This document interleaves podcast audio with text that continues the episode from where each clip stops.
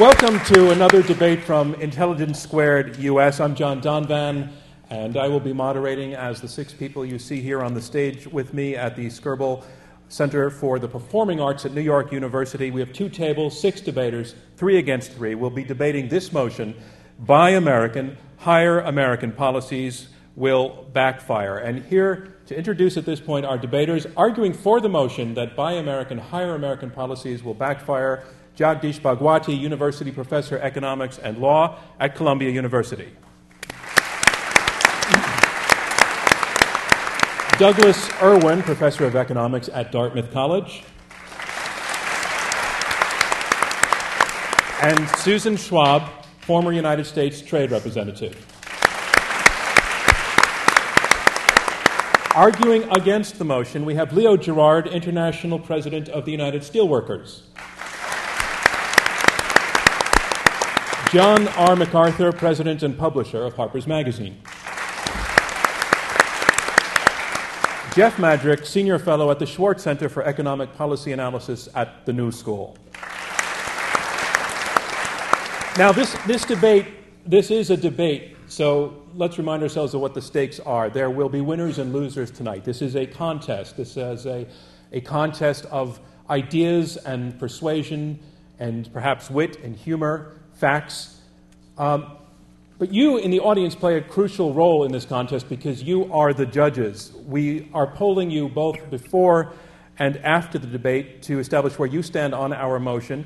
Uh, we'll be reporting them in just a little while once we've had the first results tabulated. But once again, to remind you, our motion is that buy American, hire American policies will backfire. And we would like now to go to our vote uh, for the final time. If any of the members of the audience still would like another chance to vote? If you put your hands up, I'll know that the answer to that is yes. And it looks like no. So everybody has, everybody has voted. So um, the results are being tabulated. We will have you a vote once again at the end of the debate. And the side that has changed the most minds, who has moved the largest percentage into their camp in the course of the evening, will be declared uh, our winner. So let's get to the debate. Speaking for the motion first,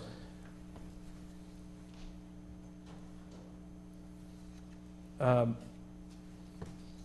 I'm sorry, I thought I had something out of the order. Speaking for the motion first, Douglas Irwin, a professor at Dartmouth College. Free Trade Under Fire is the title of his latest book, and those four words will tell us why he is here to argue for the motion that Buy American, hire American policies will backfire. Douglas Irwin.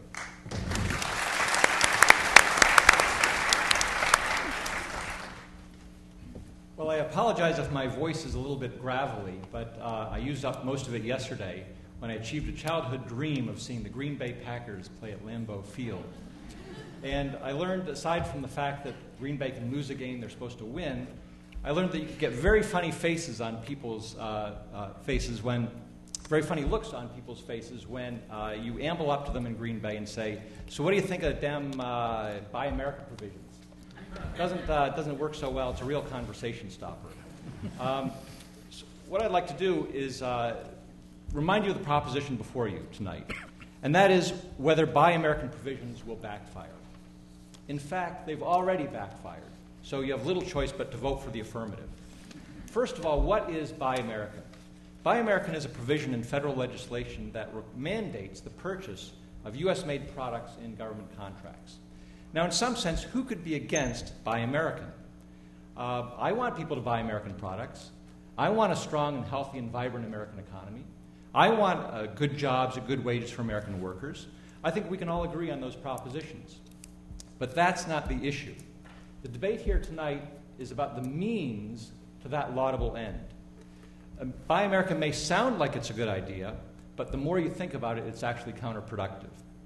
Let me give you a specific example of what Buy America is. In the economic stimulus bill that we uh, talked about earlier, uh, John Donovan mentioned, uh, it was passed by Congress earlier this year. One section requires the use of American made steel in all stimulus related construction projects unless it costs more than 25% above foreign suppliers. Now, this is a good deal for the American steel industry but it's a bad deal for the rest of us. By raising the cost of construction projects, our nation can afford fewer of those projects. That means fewer jobs will be created with the limited amount of money we have to spend. If we have to pay a 25% premium for steel, that leaves less money for all the other projects. in fact, this is not a trivial matter. Picture in your mind for a moment the Bay Bridge in San Francisco. There's a lot of steel in that bridge. Uh, California had to repair the bridge a few years ago, and the Buy America provisions were in force. The domestic steel bid came in at, guess what? 23% above the foreign bid. Now, why wasn't 24% above, I don't know. But that added $400 million to the cost to repair the bridge. That's almost half a billion dollars for one project. Now, what can you do with half a billion dollars? Instead of paying inflated prices for steel, you could repair roads, build new bridges, build new schools, invest in green technology, provide health care for children, or even perhaps reduce the fiscal deficit that is literally bankrupt, bankrupting the state of California. But it's more than just paying more and getting less. The real problem is this Buy America is a bad jobs creation program. Steel is very capital intensive. So when we increase production, we don't hire a lot of new workers. There are about 150,000 steel workers in the United States. There are 7 million construction workers. There are 1.5 million unemployed construction workers. Construction is really labor intensive. So if we spend more taxpayer money on steel, we have, can afford fewer projects, construction projects, that will uh, employ more construction workers who really need the jobs. So, why do we give U.S. steel producers a 25% handicap against foreign suppliers and other bidders? Well, they were the only industry that was powerful enough to get it into law. It's corporate welfare, pure and simple. What percent of the steel made in, uh, sold in the United States is made in the United States? 70%. They control 70% of the market and they want more and they want the taxpayer to pay for it. Buy America has already backfired because it creates bureaucratic red tape that has forced state and local governments to delay starting infrastructure projects and therefore uh, delay getting people back to work. In Perkins, Oklahoma, they were planning on building a new wastewater plant for $15 million. It was shovel ready. The government came in to give them another 1.5 million in free stimulus money, but it wasn't free. It came with Buy America and other uh, pieces of red tape, and it raised the cost of the project even more than the town would be getting from the federal government. So now the town has to go out and borrow more money to get the project going. And this is not an isolated example. Here's a news article from last week's Wall Street Journal how Buy America can hurt U.S. firms. Uh, and it talks about how various ways in which U.S. firms cannot bid on municipal projects here in the United States because they may make components that are sent for final processing in Canada. They come back from Canada uh, and it's called a Canadian project, uh, product, even though a lot of the value added is made here in the United States. And that just doesn't make sense. Many people think that Buy America is aimed at China. Well, we aimed at China, but we hit Canada. And now we're shooting ourselves in the foot. Canadian governments are boycotting U.S. firms in their infrastructure projects and costing us jobs here in the United States. So, in sum, Buy America is not a good idea. It raises the cost of uh, it sounds like a good idea, but it's not a good idea. It raises the cost of infrastructure projects. It pads the bottom line of the steel industry. It reduces the number of construction workers we can employ with our precious tax dollars. And when other countries employ their own buy local provisions, our exporters will be cut out of their lucrative market, those lucrative markets abroad, and will lose even more manufacturing jobs here in the United States. I'm sure you've heard of the saying, what's good for GM is good for America. Well, we know that's not true. And what's good for the steel industry, its workers and its executives, is not good for America either, necessarily. So Buy America is uh, costly corporate welfare. It's already backfired. Please vote affirmative. Thank you very much. Thank you, Douglas Irwin. And now to argue against the motion that Buy American, hire American policies will backfire, Leo Gerard who is the son of a miner from Canada, and now that he is international president of the United Steelworkers, when he steps up to that microphone, he has 850,000 union members standing behind him. Leo Gerard. Thank you very much. I have to tell you that I've discarded a lot of my notes because uh, I want to correct the uh, previous speaker. Uh, the fact of the matter is that uh, China did win the bid for the Bay Bridge. And the fact of the matter is that the Bay Bridge is now almost eight months behind schedule, and that uh, the, steel that came from China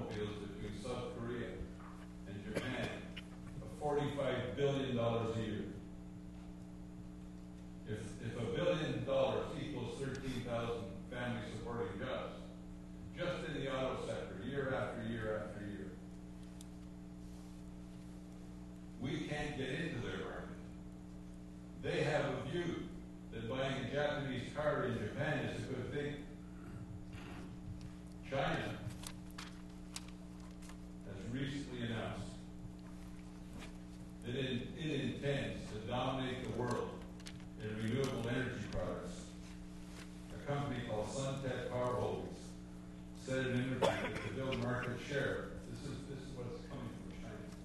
To build market share, it's selling solar panels on the American market for less than the cost of the materials,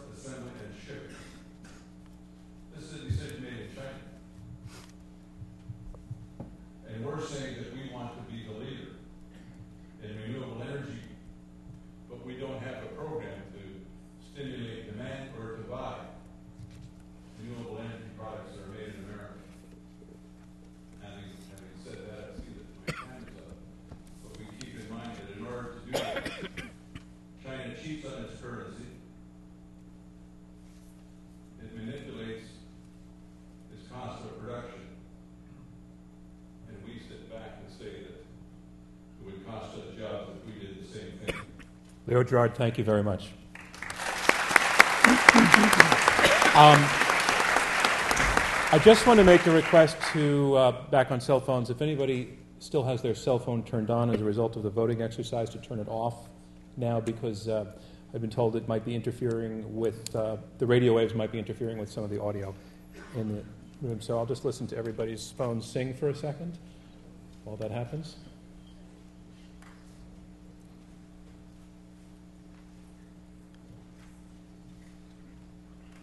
And again, for newcomers, I want to explain that we have opening statements of seven minutes each. That will be followed by a round of head to head debate in which I'll ask questions and you'll ask questions. And at the end of the evening, we'll have summary statements of two minutes each, after which you will vote once again. Are all of the cell phones off? It looks like they are. Uh, so to resume, the, the motion here is to buy American. Hi- the motion here is that buy American, hire American policies will backfire. And our next debater is going to argue in the affirmative. He thinks that buy American will backfire, not surprisingly, because he is one of the world's preeminent economists and has long argued that globalization is the world's most powerful force for social good. From Columbia University, Jagdish Bhagwati.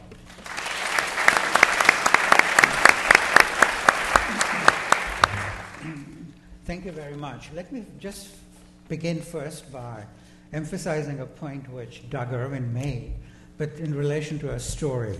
Uh, when I was a student at Oxford, one of my professors actually uh, told me that he'd gone to Whitehall to advise, and he was surprised to find that while he thought economics oversimplified things, that in fact people in Whitehall were working with even more simplistic models.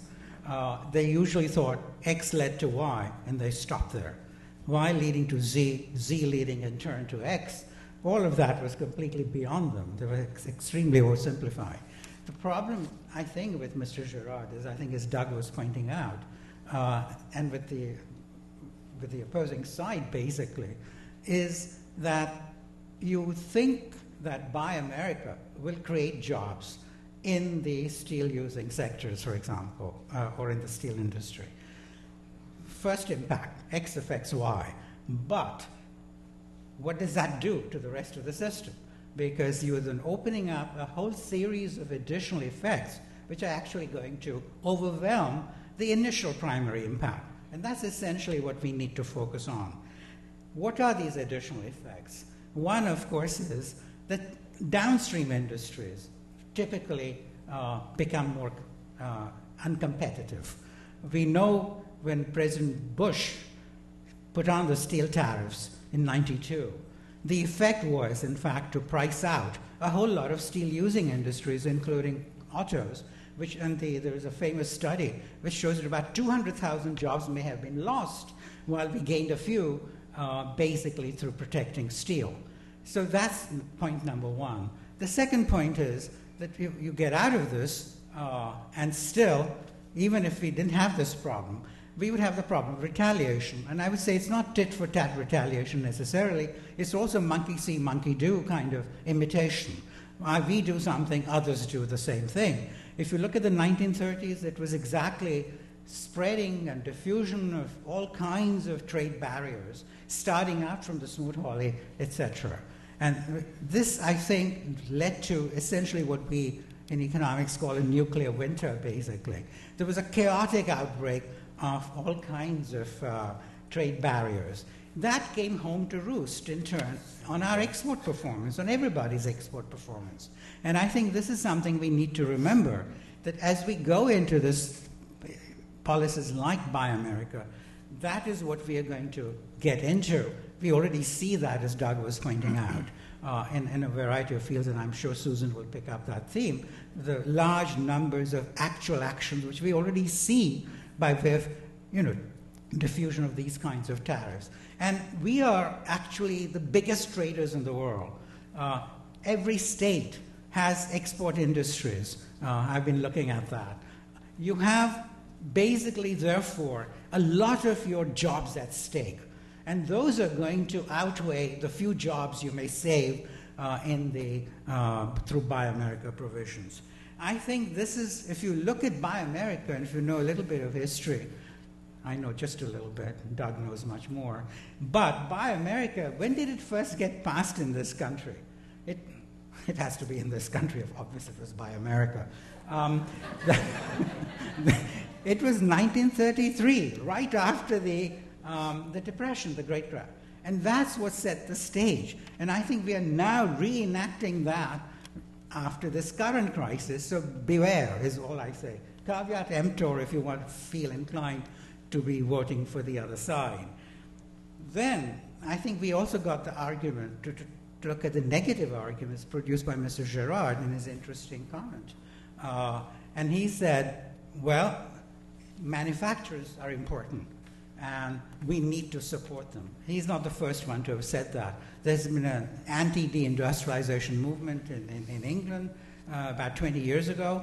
There was also a Berkeley movement on, called Manufacturing Matters, and I think Mr. Gerard is really harking back to it. And this is a case where you assert that manufacturing has some sort of massive externalities. And I would simply say uh, that my, I'll just quote my old teacher, Professor Solow is a Nobel laureate and father figure on the Democratic side. I'm a Democrat. Um, he said, I know there are lots of industries, massive externalities, but there's a $4 worth of marginal, social marginal product, and the private marginal product is one, $1. And he said, My problem is I don't know which ones they are. And the problem is in, compounded by the fact that the lobbies know where the externalities are.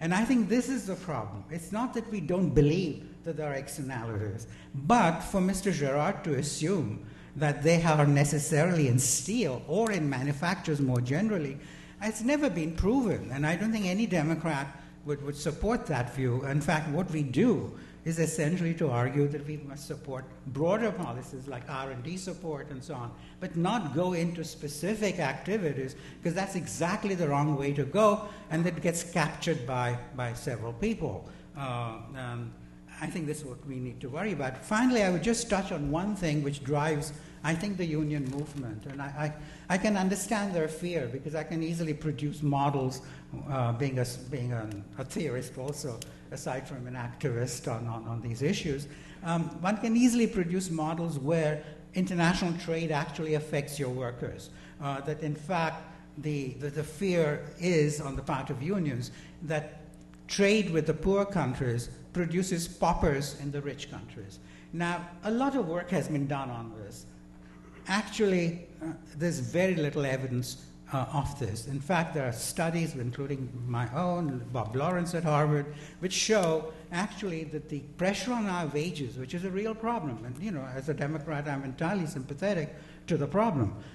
That has been brought about by extremely acute labor saving technical change, by the fact that the unionization has also gone down for reasons which don't have much to do with, with, uh, with globalization or trade given that, I think a lot of us have argued with empirical evidence that trade with poor countries, trade with emerging countries, has actually kept the, the consumption cost of workers' wages down. So, it, in fact, it is moderated. Jagdish Bhagwati, I'm sorry, your time is up.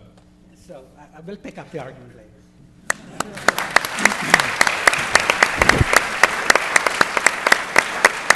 I want to help ask you to help with a little piece of radio production. At this point on the NPR broadcasts, they take a break, and then we come back again to the broadcast, and it's very helpful if, uh, if it's refreshed with a round of applause from all of you. So I'd like to ask you to do that.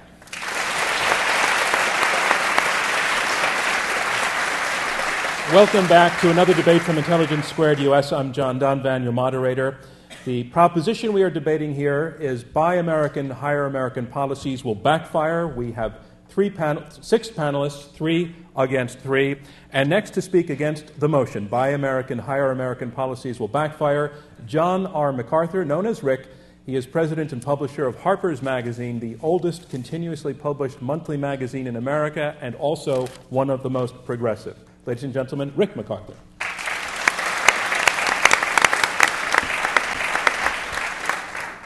tell you that I wrote a book about NAFTA. It's called Selling of Free Trade. That's why I'm here, not because I'm a publisher of Harper's Magazine. But now, I make a cheap debater's point right at the outset and say that Professor Irwin has already veered off the proposition. This is the, question I thought that, was put was buy American policies, not the buy American provision in the legislation that just passed uh, and if we're going to discuss it broadly, we have to talk about tariffs versus free trade, protectionism versus free trade. That's what we're really talking about here. Uh, I would also add that uh, I hope we can come back to Smoot-Hawley because Smoot-Hawley is a canard, as is acknowledged by many, many mainstream economists uh, who say that it had little or no effect But there's a reason why Thomas Carlyle called uh, economics the dismal science. Uh, I happen to think it's because he understood intuitively that it was not a science, uh, and that it's not a science because you cannot uh, conduct a controlled experiment in economics the way you can in hard science, in real science.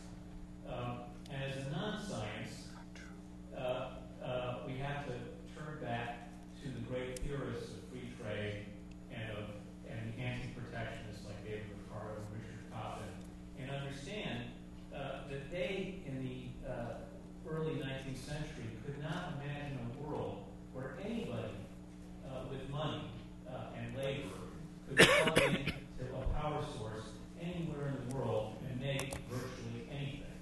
Uh, these uh, theorists, to whom Professor Bhagavati, Professor Irwin, and many of their colleagues claim with religious fervor, with, I, I might even say Marxist fervor, because Ricardo had great influence on Marx, uh, is what distorts the debate.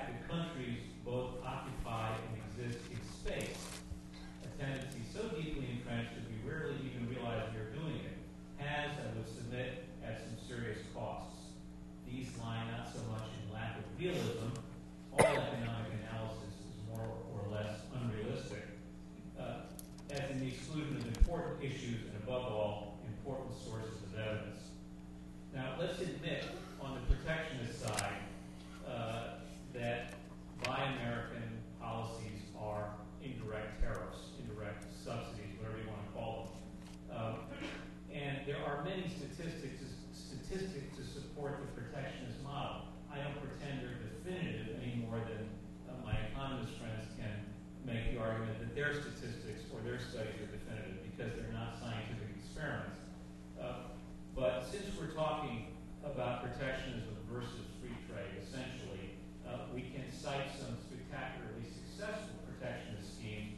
Mexico, poor, beleaguered, exploited Mexico in the 50s, 60s, and 70s had a program called import substitution, a nice way of saying, or a technical way of saying, buy Mexico. And Mexico enjoyed the highest growth rates in its history uh, through the 50s, 60s, and 70s, uh, roughly averaging about 7%. Um, just to give you a more specific recent example, we still have a 25% tariff, import tariff on pickup trucks in the United States. That's why Toyota, until very recently, was still manufacturing uh, pickups at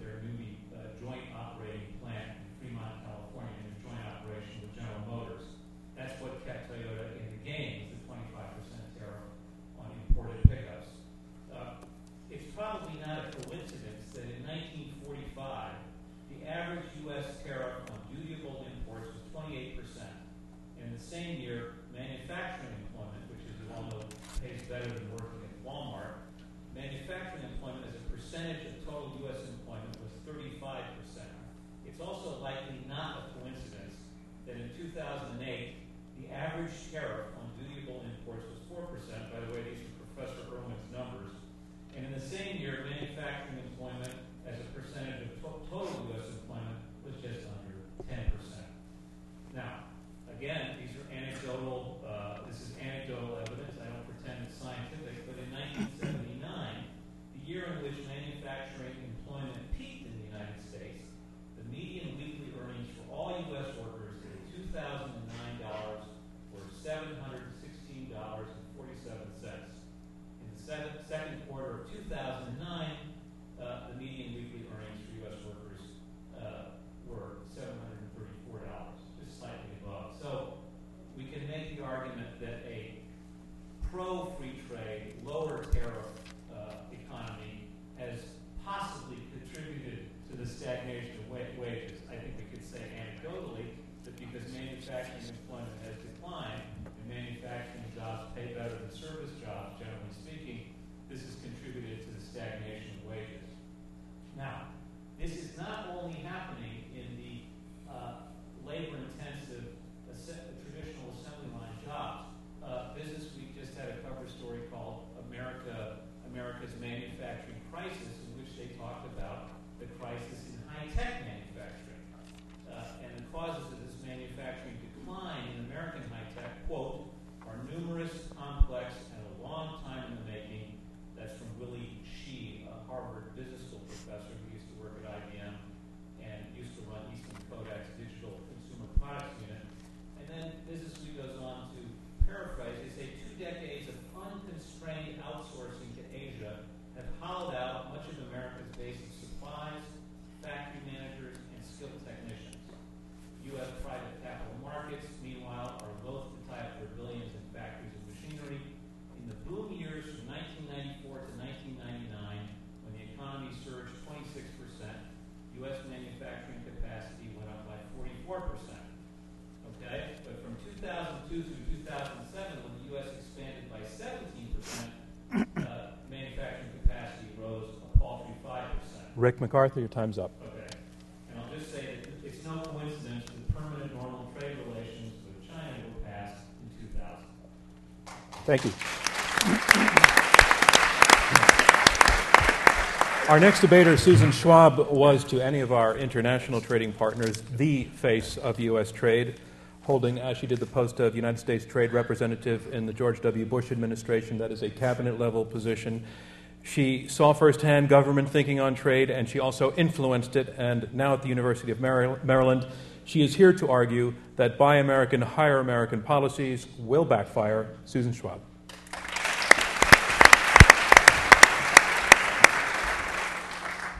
Thank you, and thank you very much for uh, inviting us here today to uh, debate this very timely and very interesting and very complicated topic. I'm going to start by talking about hire American policies, uh, which is part of this debate, although no one's talked about it yet, and I'm going to make quick work of that because, quite frankly, hire American restrictions are un American. Uh, they are discriminatory, uh, they reek of discrimination they deny us the very diversity that has made the United States uh, as competitive as we are. Immigrants built this nation, and all you need to do is look at some of the companies that were founded by immigrants or children of immigrants that employ millions of Americans, including Google, Intel, eBay, Yahoo, Procter and Gamble, DuPont, and even U.S. Steel. Um, Buy American Buy American sounds like motherhood and apple pie. And unfortunately, Buy American policies hurt America and hurt Americans. And we have history to point to, and we have the fact that the United States has to export to grow to point to, and the fact that the risk of retaliation is very, very real indeed. Let's start with history. Rick mentioned Smoot-Hawley. Well, guess what? In uh, the Smoot-Hawley Tariff Act, we raised our tariffs. It was perfectly legal under the international trading system at the time. Uh, it ultimately prolonged and deepened the Great Depression. No country, no country has ever reached or sustained a level of prosperity with economic isolationism as their policy, with trade protectionism as their policy, with buy national policies. In fact, if you look at the 1990s, the countries that grew the fastest in the 1990s were countries that opened their markets, followed our lead, by the way, opening our markets. They grew three times faster than the countries that did not open their markets. 95% of the world's population, meaning the world's consumers, live outside of our borders. Those are our customers. And if anyone thinks that we Americans have enough money to buy our way to recovery and to future competitiveness without exports, you've got another thing coming. Half of GDP growth, more than half of global GDP growth going forward over the next five years, will come in the advanced developing countries. The bulk of global economic growth will come outside the United States. And if you're talking about stimulus packages, and quite frankly, Rick, this debate is about buy American policies, meaning the government telling us that it will not buy foreign goods, whether they are higher quality, whether they are better priced. $3.5 trillion will be spent in the next several years by other countries on stimulus globally. We need a piece of that. And if you are a Caterpillar worker in Illinois, if you work for GE, if you work for any of the major manufacturers in the United States that sell to these countries, you want a part of that action.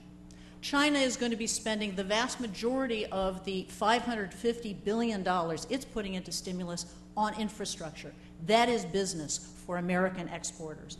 India is going to be spending anywhere from 20 to 70 billion dollars uh, in roads construction. Now, this issue, this canard, uh, that we don't manufacture anything, is utterly absurd. Some of you may be surprised to know that the United States remains the single biggest manufacturer in the world, bar none. $1.7 trillion in manufactured outputs. China is a distant second at 1.3 trillion, with Japan and Germany following up to the rear. One in six manufacturing jobs depends on exports. Six million U.S. jobs depend on manufactured good exports. And if you look at U.S. economic growth, you discover that our manufacturing is in fact 20% of our GDP, not 9%. And it continues to grow, our manufacturing output. Yes, our manufacturing employment, because of productivity enhancements, technology, has not kept pace. But if you look, for example, at a company like look at a company like UPS that tells us for every 40 new packages that are shipped overseas, they hire a new American uh, worker. Those are high paying blue collar jobs. FedEx, exactly the same kind of statistics. And in many cases, you're talking about these are Teamsters who are going to be uh, hired. Retaliation. Retaliation is not some myth. Retaliation is, re- is very, very real. Not only did we see it um, after Smoot-Hawley, we saw it after the Buy America language. It is not coincidence that within six weeks of the Buy America legislation on the stimulus package moving through the United States Congress, it is not coincidence that the Chinese suddenly decided to let their provinces favor local companies. Because before that, a lot of Americans were starting to make a lot of money in those markets. We need access to those markets, and we need to be exporting to stay competitive. The folks who are telling us this isn't going to happen, um, they are ignoring the fact that the Canadians have already retaliated, the Chinese have already retaliated. The U.S. Chamber of Commerce estimates that for every 1% of this global stimulus bonanza that is out there that we lose because of retaliation, we lose 175,000 jobs. That eclipses the what eight nine thousand jobs that the Peterson Institute has told us could possibly be created in the steel industry in the United States. And Doug has already talked about how that has hurt um, other workers uh, in construction and so on. So let me close as follows. One, remind you there is zero evidence that buy national policies create more jobs than they sacrifice. And in fact, the data is very, very compelling the other way. Trade isolationism kills jobs, it does not create jobs. Buy American sounds good. And the issues that are being raised by the other side, in many ways, are legitimate issues. But buy American policies and trade isolationism will not solve any one of the problems that they are describing. Buy American sounds good, good soundbite, bad policy, hurts America, hurts American jobs.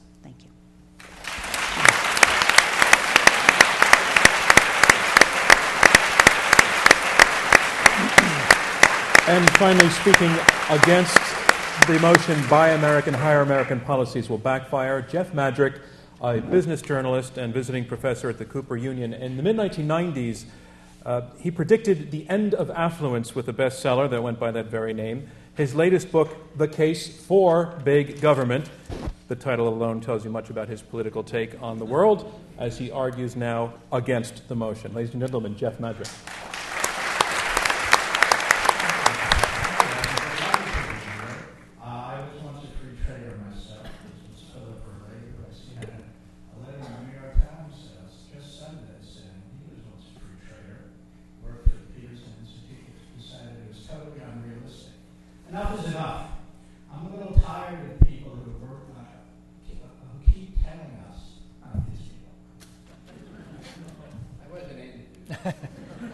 backfired.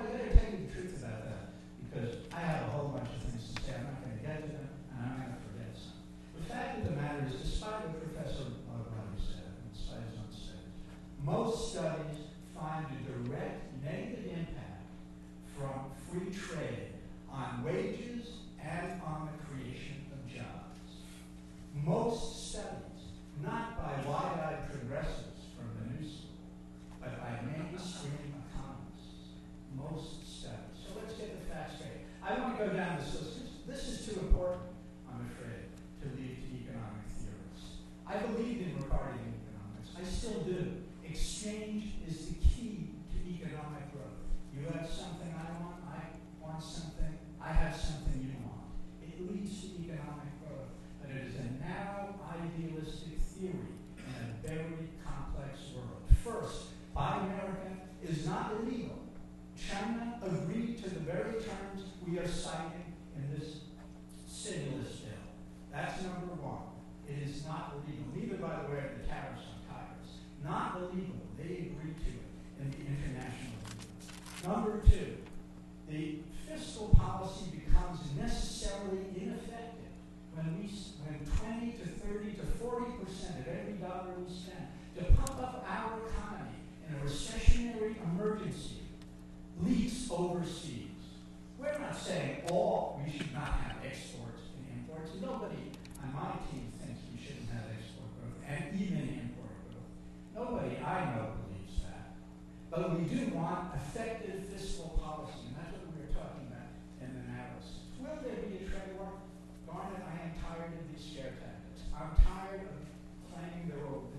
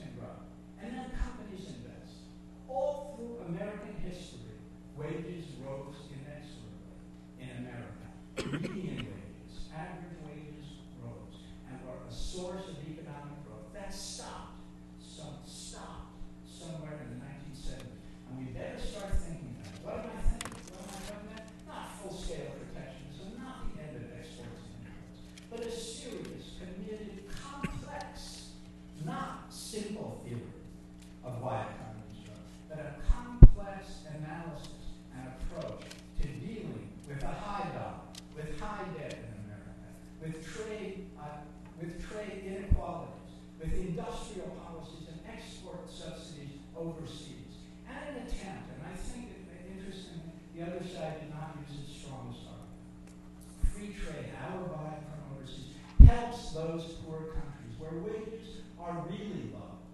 I think as decent human beings, we should all be for that. Look what's happened.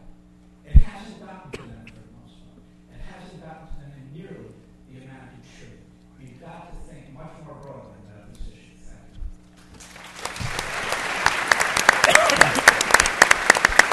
Thank you. Thank you, Jeff Madrick. And that concludes opening statements in this debate.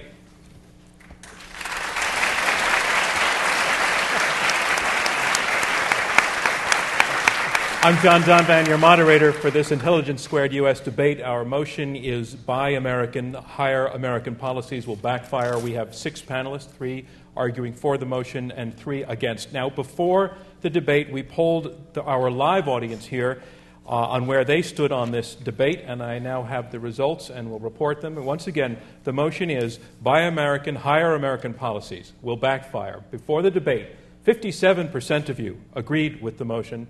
20% of you were against the motion, and 23% were undecided. We will poll you again at the end of the debate, and the side that has moved the most votes, that has changed the most minds, will be declared our winner.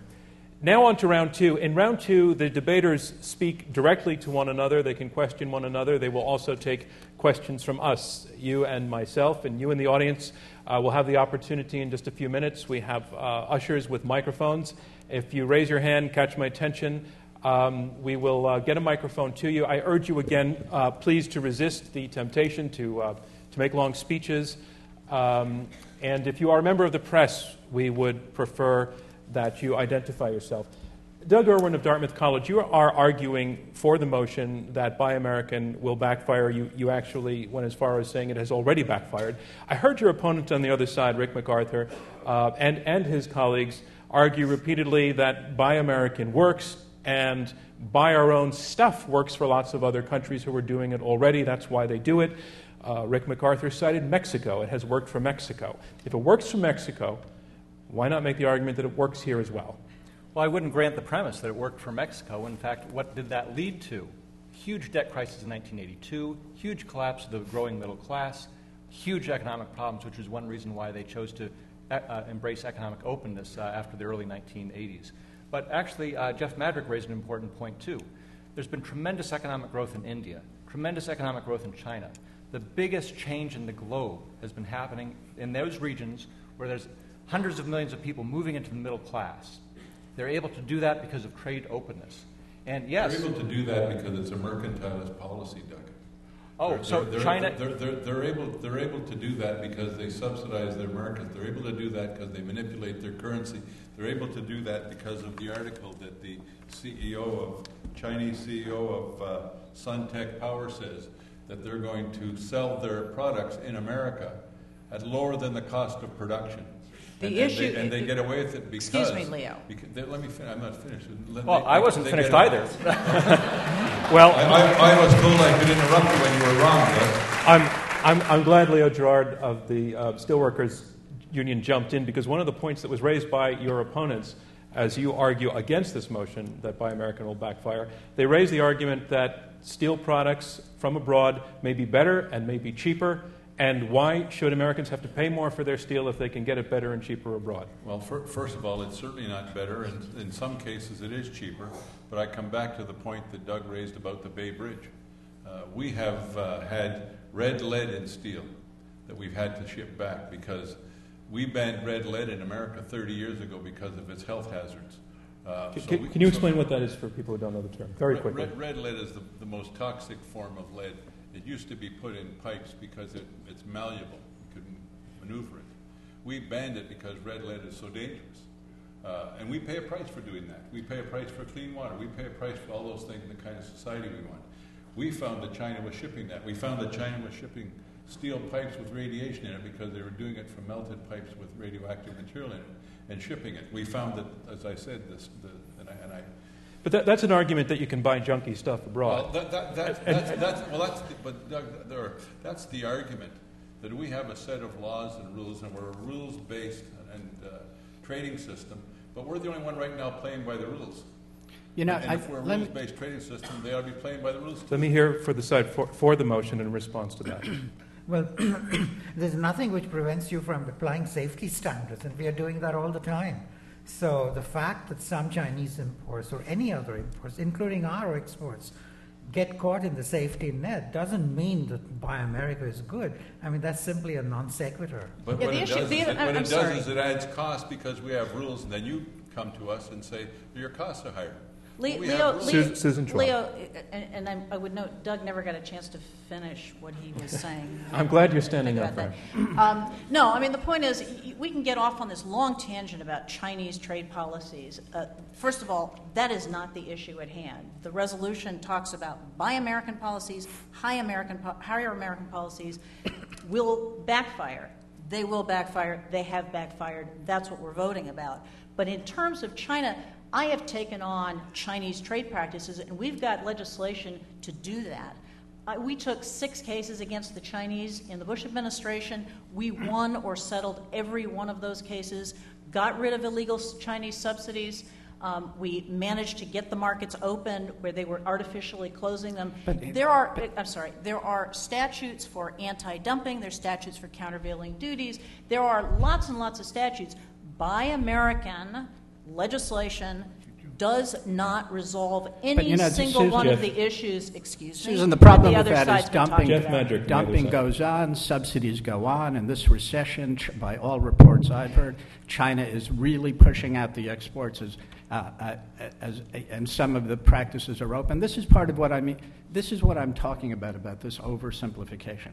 And, and I have great respect for Jagdish, who I consider a friend, but to say that we can handle these issues in the International Labor Organization or through agreements we make with China, disregarding the reality of the world. I am, I, we're not even close to fighting a trade war.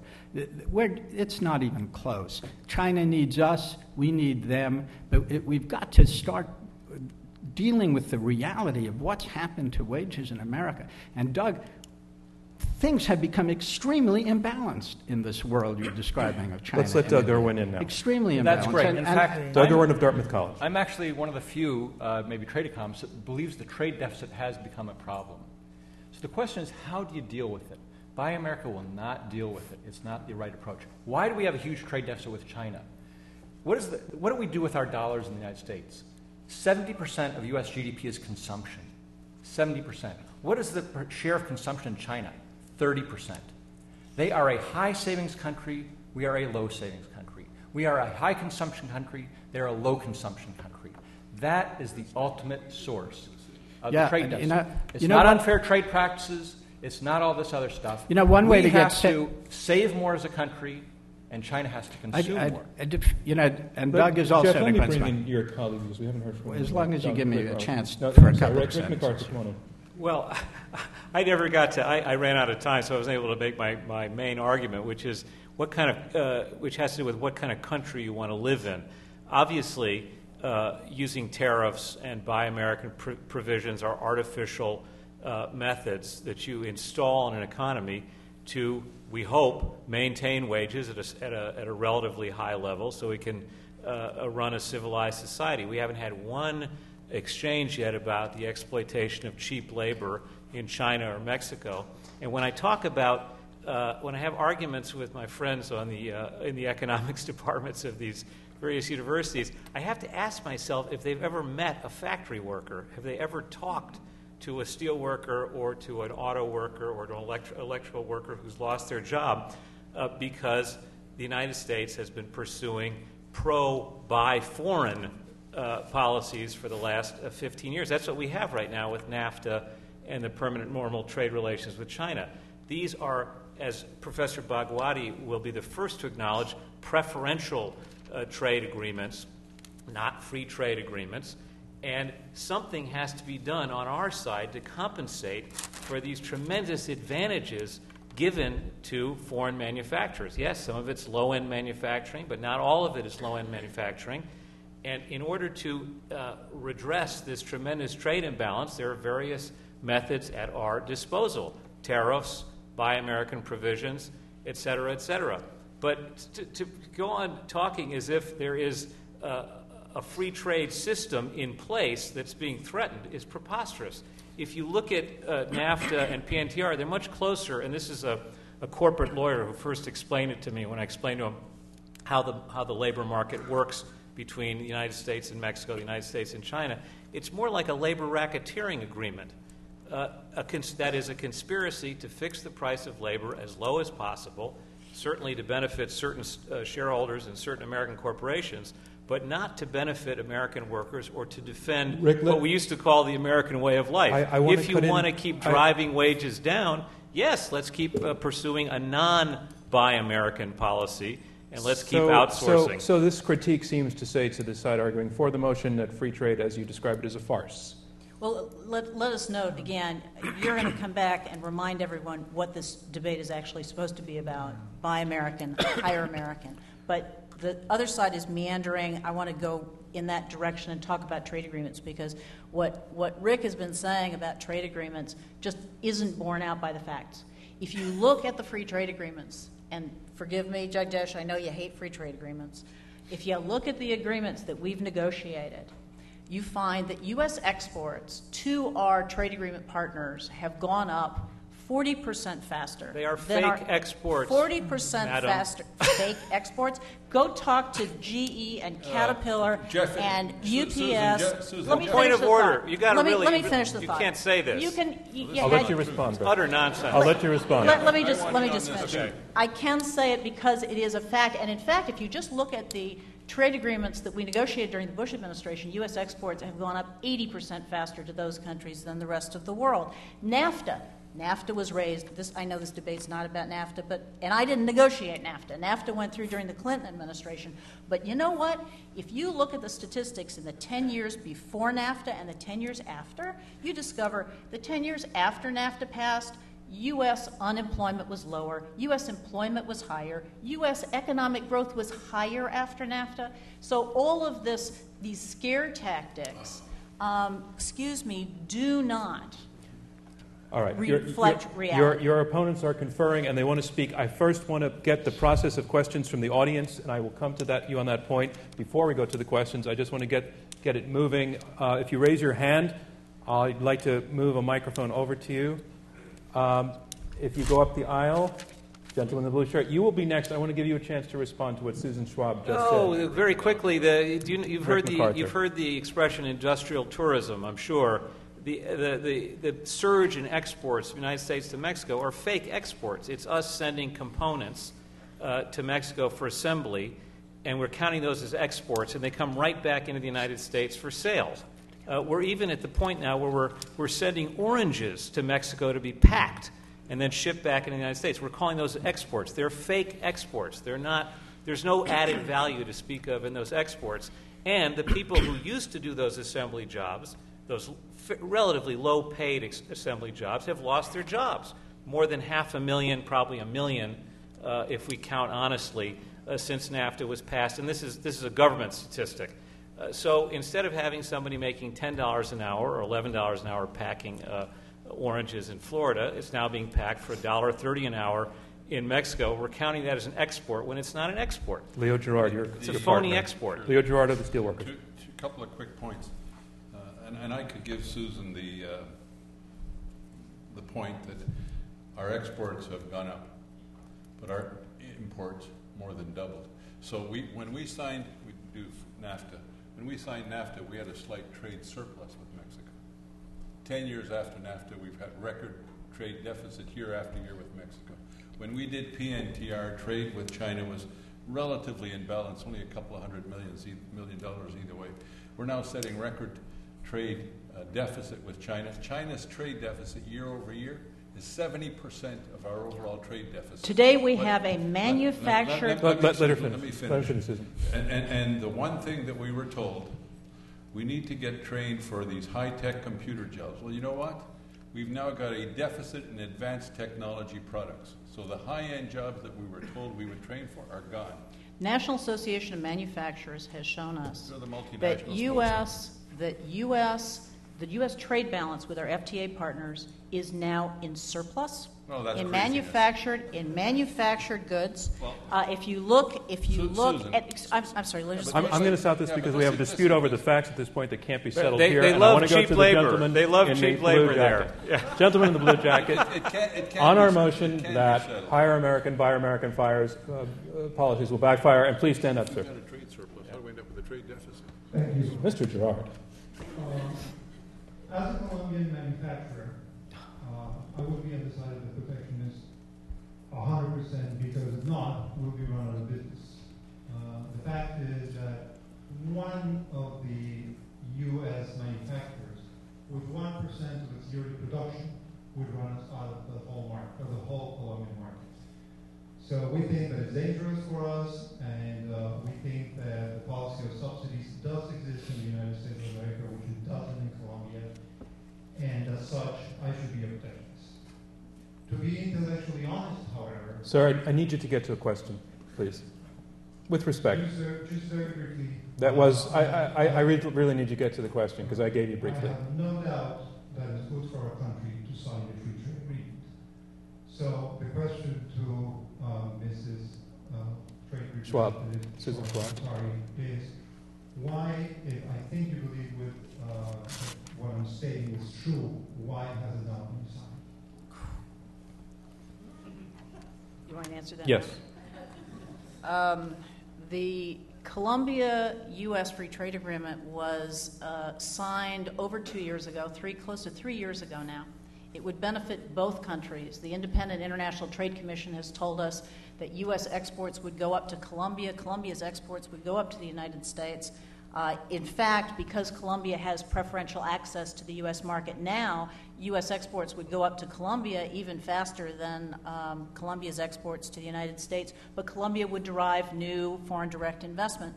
We made all of these arguments on Capitol Hill. The Democratic leadership, I uh, reached an agreement with the Democratic leadership in 2007 to add um, special labor and environmental protections to that agreement after it had been signed and was very grateful that the government of Colombia was willing to incorporate that in the agreement. And uh, lo and behold, the Democratic leadership and the Congress decided they just didn't want to move the legislation. And a legislative process that has worked for the United States since 1974 was turned on its head when the Speaker of the House refused to allow a vote on the Colombia Free Trade Agreement when we knew the votes were there in the House and in the Senate to pass it. In two sentences, John, what's I- the lesson related to our motion tonight? Well, this, Perhaps none. the, well, I mean, the, the, Actually, there is. Oh, is this that is a- they're right. There Doug isn't Irwin. free trade in the world because Colombia has very high tariffs against our goods, and we allow them duty-free access to our market. So it's very much unfair, and the F- Colombia FTA would have evened that, level- leveled that playing field. I, I can answer that question I'm now. a- Sorry, now that I've now that I've thought about it, when you, in terms of Buy America, here we're talking about Buy America this, Buy America that. Our trading partners, Canada, Europe, are negotiating free trade agreements with Colombia so that they can have preferential access and lock our guys out. That's what's And not happening. signed. Question you know what? from the. I, I just have to cut in here because I, I'd love to hear Jagdish Bhagwati on bilateral trade agreements. The, I, and, and this may be a little too theoretical, but bilateral trade agreements are anathema to true free trade theorists for the most part. They do not. they- It's not about comparative advantage. It's about political bullying and political favoritism, and all the FTAs are going to do is exactly what Susan said they're going to do. They're going to bring in compe- on competitive FTAs, and we're going to have a, tr- a trade war in that sense. And I, I have the sense that John, I, I, John. I just want to go back to. Yeah, the- go ahead, Leo. I, I want to go back to the point that I was cut off making a minute ago. That, that when Susan made the point that uh, all of the trading agreements that we've negotiated are all in surplus, No, I that's can't what make, said. I can't do the math. That's not what I We're, said. we're, in, we're in fact running a uh, six and a half trillion dollar accumulated trade debt since 1994. We've been setting record trade deficits year after year, and including in the last four years, a trade deficit in advanced technology products. When we lose the industrial base of America, we lose the creativity and the innovation and the engineering and all of the stuff that takes us to the next level. And right now, we're hollowed out to the point where Jeff Immelt, that Susan referred to at GE, is uh, now publicly said that we've gone too far with this. We've outsourced too much, and we've got to go back and rebuild the manufacturing base, and America needs an industrial strategy that will favor America. Jeff isn't a left wing trade unionist by any stretch of the imagination. He also I- doesn't can I'm going to go up to the America. gentleman in the Um, middle, and I really want to hear a question. I have one. Um, I would like to ask the question to the side that is arguing for the motion. Um, Do you, um, I'm sorry, For the motion that Buy American will backfire. sorry. Hi. Uh, I was wondering if you're okay with the fact that the overwhelming majority of our economy is driven by consumerism. If you're not okay with that, then wouldn't it be uh, a plus for us to then instill some sort of buy American, hire American policy? If that's no, then wouldn't that lead to an economy that's more reliant on consumerism as it already is overwhelmingly?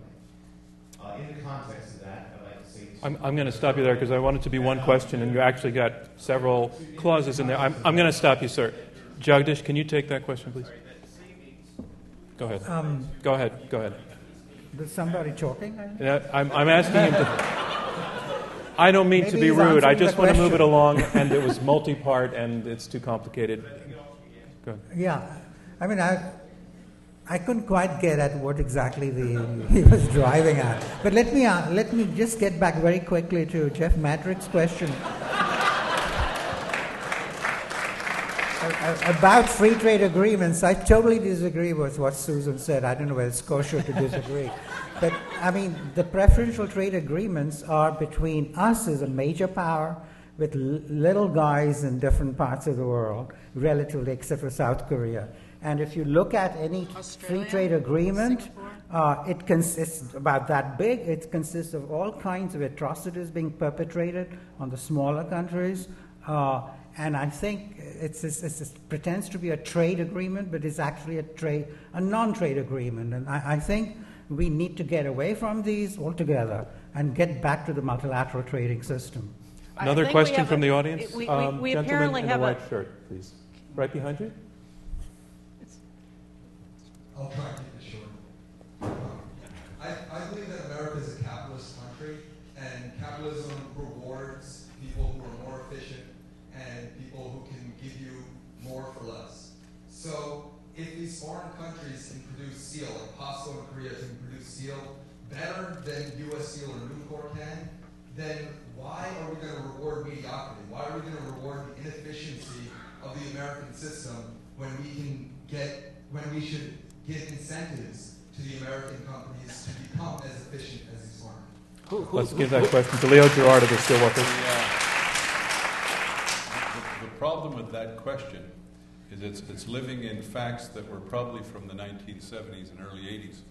And, and the fact is, the, well, by, by, by the ti- by the time by the time we got to the economic collapse of last fall, last uh, year, American steel was the cheapest of ma- any major industrial country, and American steel sold in America was cheaper than Chinese steel sold in China. And the reason for that is that China doesn't have sufficient raw material. But China went, think about this if we talk about a, a sort of a level playing field. From 2003, roughly late 2002, to 2007, China went from being able to produce 150 million tons of steel to 500 million tons of steel. In, in a traditional system using traditional finance, they could have never generated enough profits and they could have never accessed enough capital markets to make that kind of investment to do that to their industry in a period of roughly five years.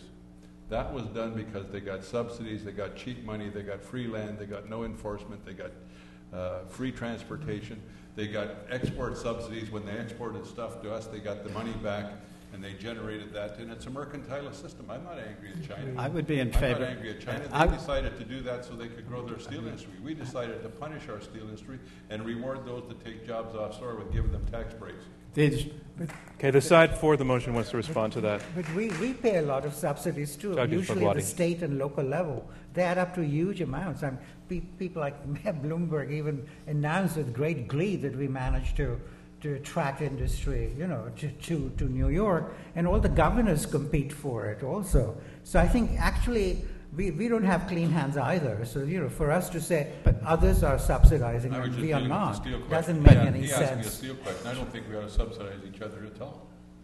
Okay, Uh, can I want- just ask, I- what, what, what do you mean uh, uh, capitalism is? Uh, who told you capitalism is efficient?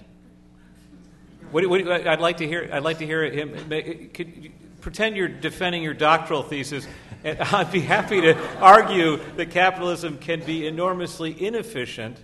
It can tend towards monopoly. It can tend towards monopolistic practices. We've just th- been through a supposed. Uh, I agree. I agree. John, it's a wonderful thesis question, but we all I mean, come on. Let's let's move on to the woman in the front cost- row. at what cost? As you, John, Yeah, please. thanks. As you rise, I want to remind you that we're uh, we're in the Q and A section of our Intelligence Squared debate. I'm John Donvan, your moderator.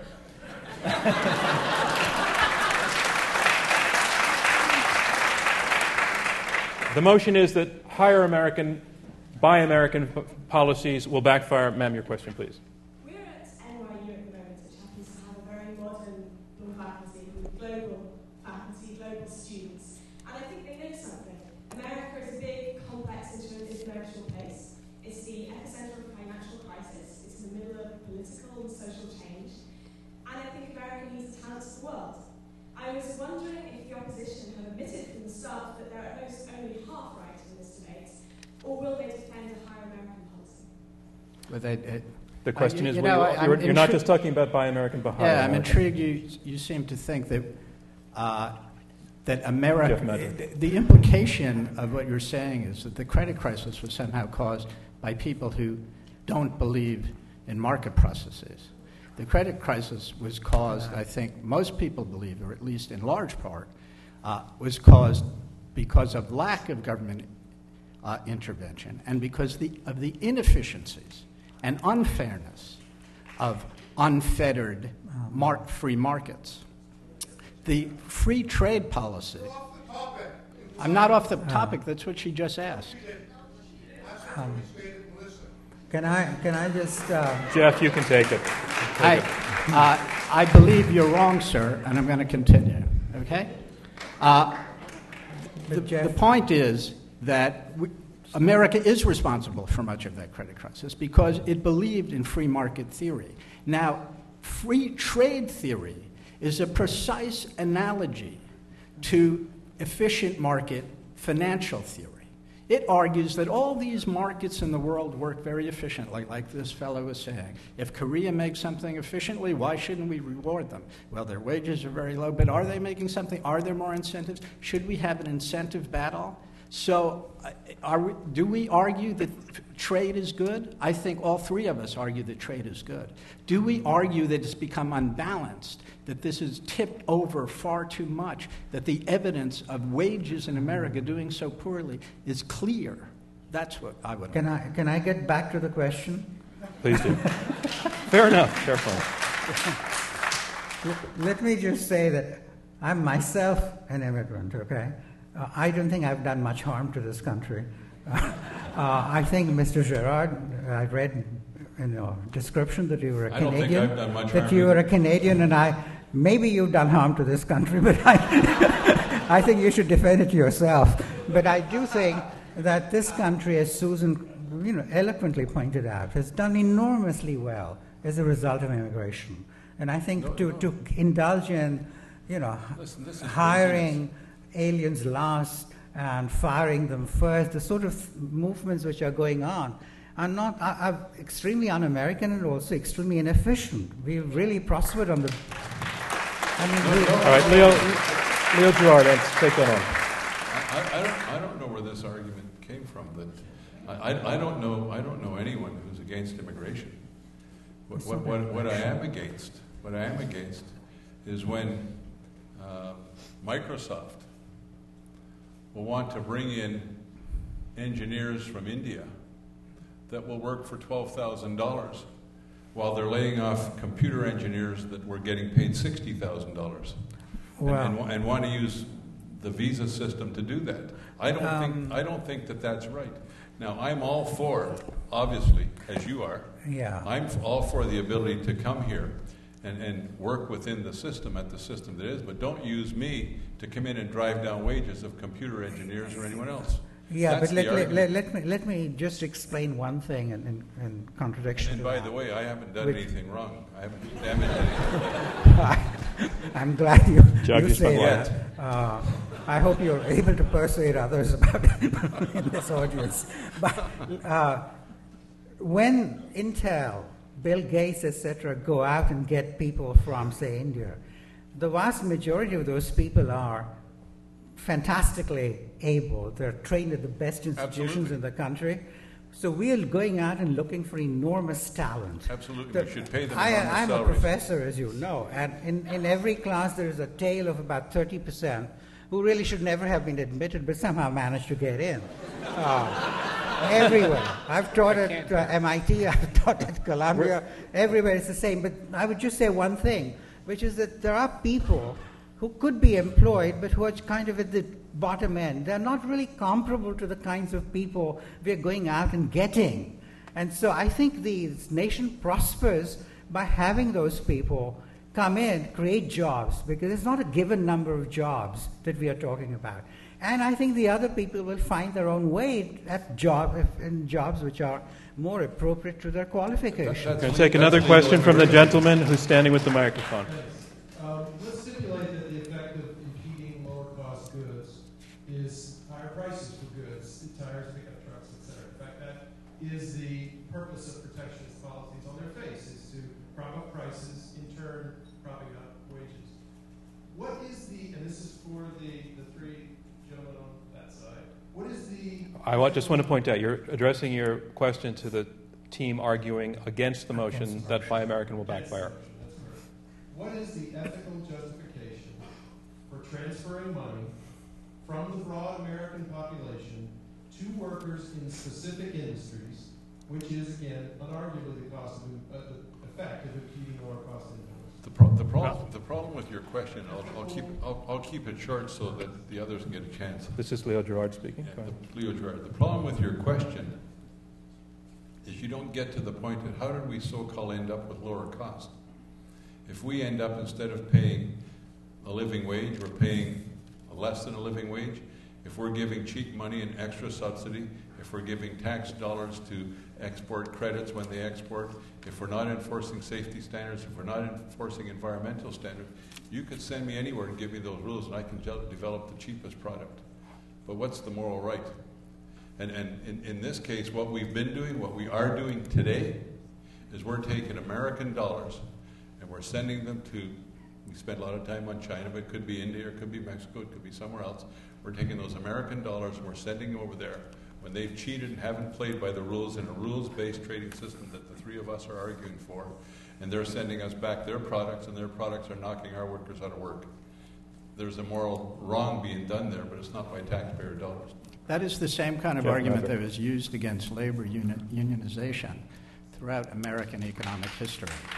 What is the ethical argument for wa- uh, raising wages above some supposed, and I would argue hypothetical, market rate of wages?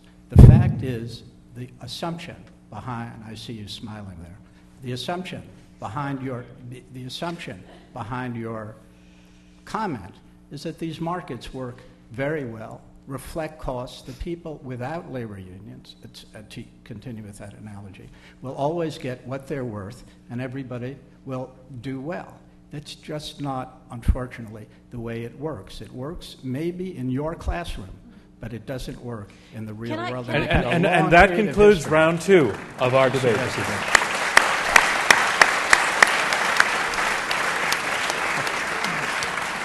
Robert Rosenkrantz, I, I just want to say you move this thing downtown and, and it really gets spicy. Uh, we're, we're now in the home stretch, and in a very uh, short time, you, the audience, will be deciding who has won this debate. But I want to recall that at the beginning, we asked you whether you agreed or disagreed with our motion that Buy American, Hire American policies will backfire. At the beginning, 57% of you agreed with the motion, 20% disagreed, and 23% were undecided. In just a few minutes, we'll be asking you for a final time, and your response is going to determine the winner. But first, we want to start round three closing statements. In this case, two minutes each for each speaker. Each speaker has a short summary statement. It's their last chance to change your minds. Our motion, once again, is Buy American, Hire American policies will backfire. And speaking against our motion and summing up, Leo Gerard, International President of the United Steelworkers. Leo? Uh, my, my point is, my point will be very brief, that uh, during the period of time that we've adopted the philosophy that the other side is, is defending, and, and you can't defend that without talking about the issues trade overall. And during the period of time that we've entered into that uh, blind drive to that kind of a trade and investment ideology in manufacturing, America has gone from being the world's largest creditor nation to the world's largest debtor nation. Wages of average Americans have stagnated and fallen. That the industrial strength of America has gone from being sapped uh, at 28% at one time, now down to 9%. We've had an accumulated trade debt that no one on the other side has tried to defend of $6.5 trillion. Some of you in the room may know what a billion is. How many of you know what a trillion is? Think about this. A billion seconds ago was roughly the 19, late 1950s. A billion minutes ago Christ was on earth. A billion hours ago, we lived in caves. And in the period since 1994, we've accumulated a $6.5 trillion trade debt. We've hollowed out our economy to the point now where you've got the Chinese will probably raise at the G20 whether or not we should move to another form of currency because the American dollar is not sustainable. I think that the way we do that is we develop a strategy that's going to rebuild the American industrial base. And we have to do that by focusing not just on subsidies, but innovation, creativity, and demanding that our trading partners level the playing field. And we're not going to be able to win against unfair trade, and we shouldn't pretend. Leo. Gerard, your time is up. Thank you very much. Summarizing for the motion, Buy American, Hire American Policies Will Backfire, here's Douglas Irwin, Professor of Economics at Dartmouth College. Well, first of all, just in terms of the proposition uh, before the House, um, I think they have backfired. I think that's demonstrable. I think you have no choice but to vote affirmative. But let me make some major concessions to the other side. I think what you're hearing is things we've heard in the 1980s. We've actually even heard them in the 1950s and beforehand. And that is that economic change is very hard and very painful. And we should do something to address that. I happen to think that the remedies they're suggesting are wrong, will backfire, and actually don't really address the underlying problem. We've talked about the declining share of workers in manufacturing.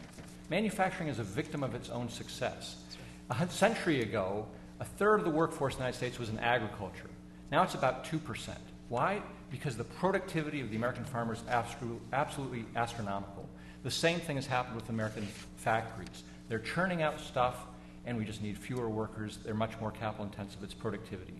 Um, think about Manchester, New Hampshire. I'm from New Hampshire. Um, if you've ever been visit Manchester, I, lovely city, huge brick building, um, over a mile long, former textile mill. Not a single shoe, not a single textile made there anymore. It's a thriving city. It wasn't always thriving. It went through some very difficult times, but it made that change. It had to. The jobs actually were stolen by the South, not by a foreign country, and then they left for the South uh, for other countries. Um, uh, Jeff Madrick said, "You know, I'm tired of hearing about uh, people saying trade uh, doesn't, you don't lose jobs." Actually, I'd like, I'll give you a copy of my book because in uh, one of the chapters I say, first thing, trade destroys jobs. Trade also creates jobs, but there's no denying that trade destroys jobs in certain import competing industries, but creates jobs elsewhere. The question is the balance. Guess what? Technology destroys jobs. What's happened to all the bank tellers? What's happened to all the secretaries? Do we stop technology? No, we have to adjust to it and become a better society for it. I do believe the trade deficit is a problem, but it's not mercantilism of China or what have you. China is very poor, but their savings rate, what was the personal savings rate in the United States? Douglas Irwin. Zero. Douglas Irwin, your time is up. But they is can up. save in China. Thank you.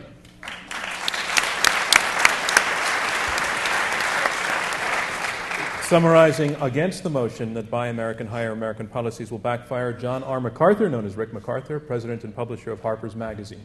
Uh, very quickly, uh, there are lots of anecdotal examples of de automation in outsourcing, by the way. Professor Irwin, where uh, products that used to be made on automated assembly lines in the United States are now being made by hand in Mexico and China. But I'll put that aside and just say that I finally get to my main point and get away from the statistics and point out to you that Japan and China uh, don't believe in free trade any more than I do. And if we don't start buying American soon or doing something, uh, installing some kind of compensatory uh, uh, tariffs, buy American uh, provisions, and I'll acknowledge to the other side that the tariff, uh, such as it is, has been corruptly applied throughout the decades and the centuries that we've had it.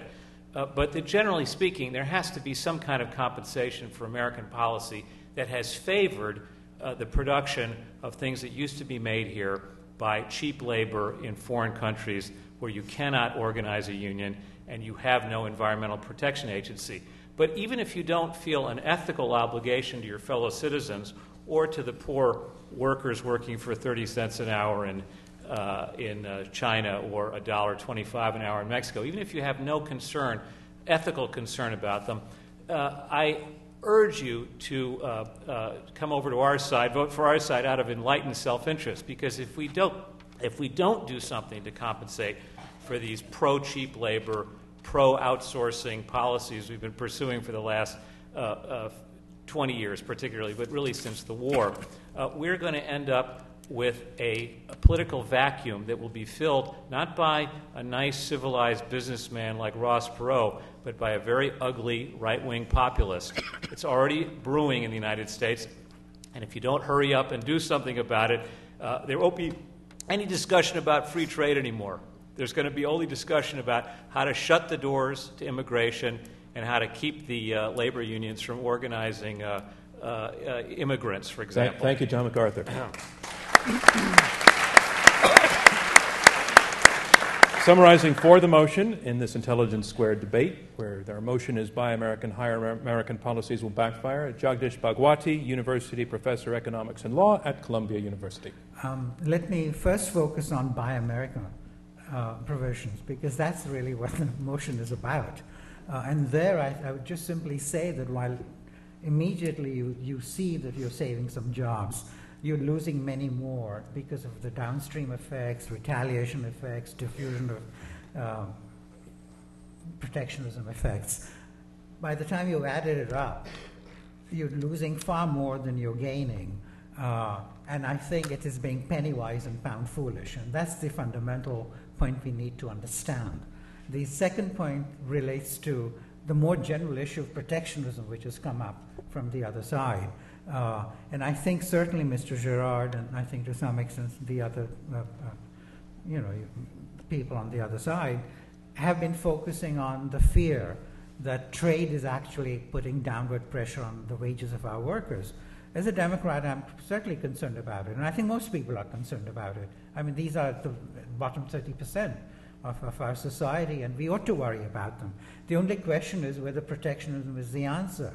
And I think what is going on basically is that massive technological change is going on. Uh, and I think we need to worry about that and how to adapt to that.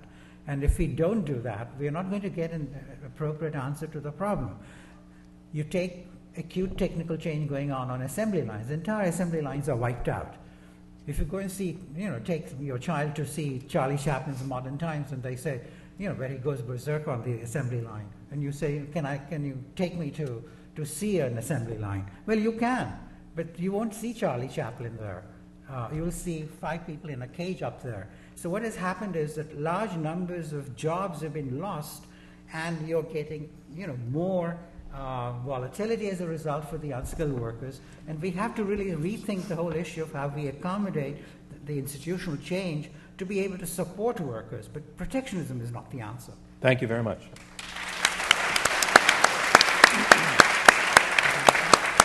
Summarizing his position against our motion, Jeff Madrick, Senior Fellow at the Schwartz Center for Economic Policy Analysis at the New School. Jeff Madrick. Thank you. The first narrow motion Buy American, high, uh, hire American will, have, uh, will not have a reverse impact. It's a rather small issue.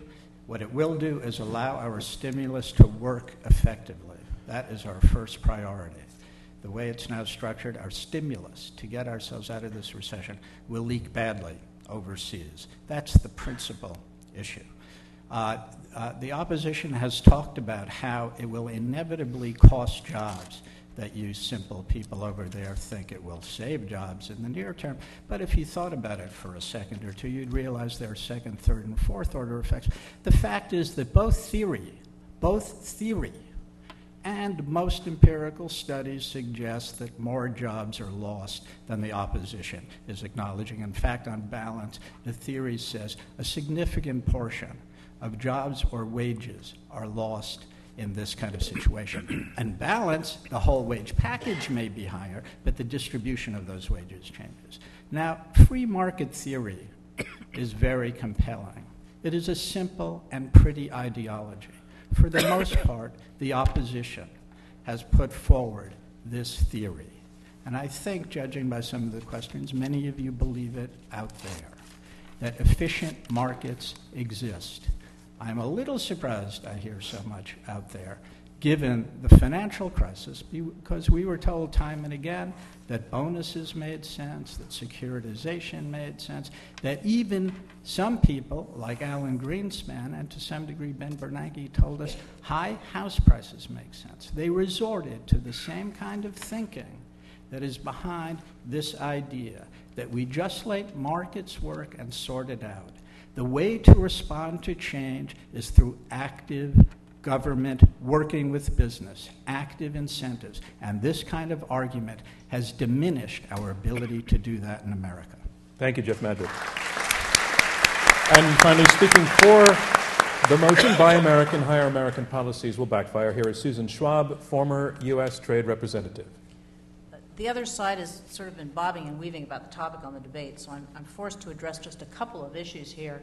On the ethics of open trade, the fact that there have been 600 million people brought out of poverty in China and India, in part because they have opened their markets uh, over the last two decades, I think is a very strong positive note how important trade can be and their potential new customers of ours. We remain the single largest manufacturer in the world. We want to be selling those turbines, those earth movers, uh, the transportation equipment, the aircraft. It's very, very important. And we care as much about U.S. jobs as the other side. However, not a single solitary one of the arguments that they have made would create a single job. And in fact, if you look at the proposition here, the proposition here would destroy Buy American, Hire American policies we have been able to show, without question, would destroy more jobs than it would create. It sounds patriotic. In fact, Buy American, Hire American policies hurt America, hurt Americans. There is zero evidence of any country ever using economic isolationism and buy national policies to achieve and sustain economic development. Someone mentioned Japan. I remember 20 years ago, 30 years ago, these same folks were telling us the Japanese were going to wipe out all our manufacturing. We mm-hmm. are still, by far, the largest manufacturer in the world. We are the largest exporter in the world. There are millions of U.S. jobs that depend on these exports, and that includes uh, exports that we can and should and will be making uh, to foreign countries that have stimulus packages. Clearly, the vote has to be on which side uh, has convinced you that the policies will create more jobs uh, and more opportunities for Americans. Clearly, that is a vote in the alternative because Buy American policies have and have already failed. Thank you, Susan Schwab. And that concludes the debating portion of our program. It is now time to learn who has won this debate. We want to ask you to take out your cell phones again and turn them on briefly. It works the same way as before. You text to uh, the number 99503. For the motion, you vote IQ yes. If you are against the motion, you vote IQ no. If you remain undecided or became undecided, you vote IQ undecided. And uh, give you a couple of minutes because I hear the phone's just starting up.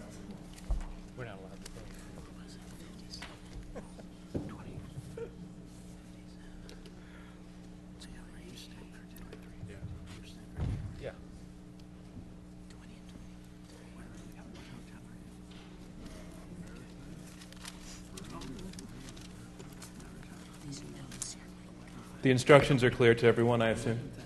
Yeah.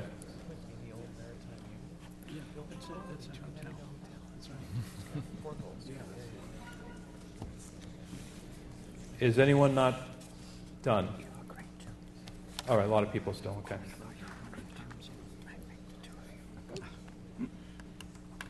What's happening?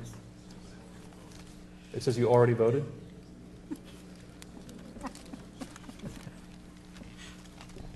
Is anyone else having that problem that is coming back to you that you voted already?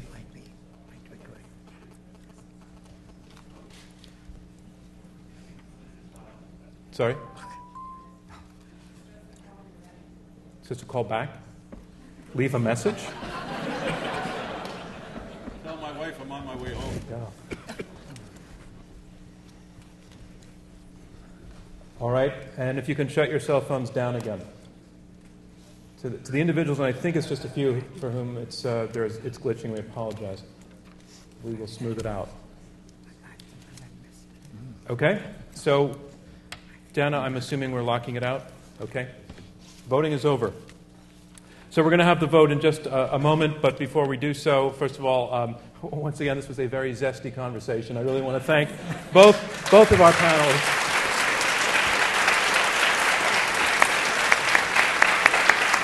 Um, looking, looking forward as season four continues, uh, I, I want to point out that our next debate will be next month, Tuesday, October 6th. The motion will be America cannot and will not succeed in Afghanistan and Pakistan.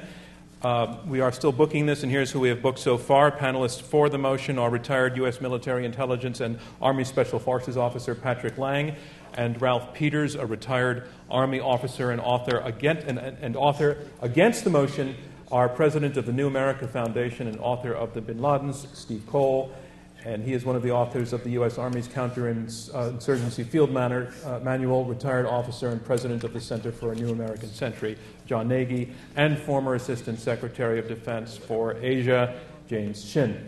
All of our debates will continue to be heard on more than 190 NPR stations across the country. And to that point, uh, when I announced the final results, uh, the, the, second vote results, I'm going to raise my hand and ask you to applause to give us a rousing conclusion to our radio broadcast. But we are also on television throughout this season on Bloomberg Television. You can watch all of the fall debates on Bloomberg and read about them also with our other partner, Newsweek. Uh, the results of this debate and the content of the debate will be summarized and analyzed in the next edition of Newsweek. Books by tonight's panelists and DVDs of past debates are on sale in the lobby, but Jeff gets a free one from Doug, right? That'd be unfair. I should have read it before. All right, is everybody settled down? And I have the results in, and our concluding numbers are these. When you came in and voted beforehand, 57% of you were for the motion, 20% of you were against, and 73% were undecided. After the debate, 72% are for, 14% against, 14% undecided. The side arguing for the motion wins. Congratulations to that team. Thank you from me, John Donvan, for Intelligence Squared US.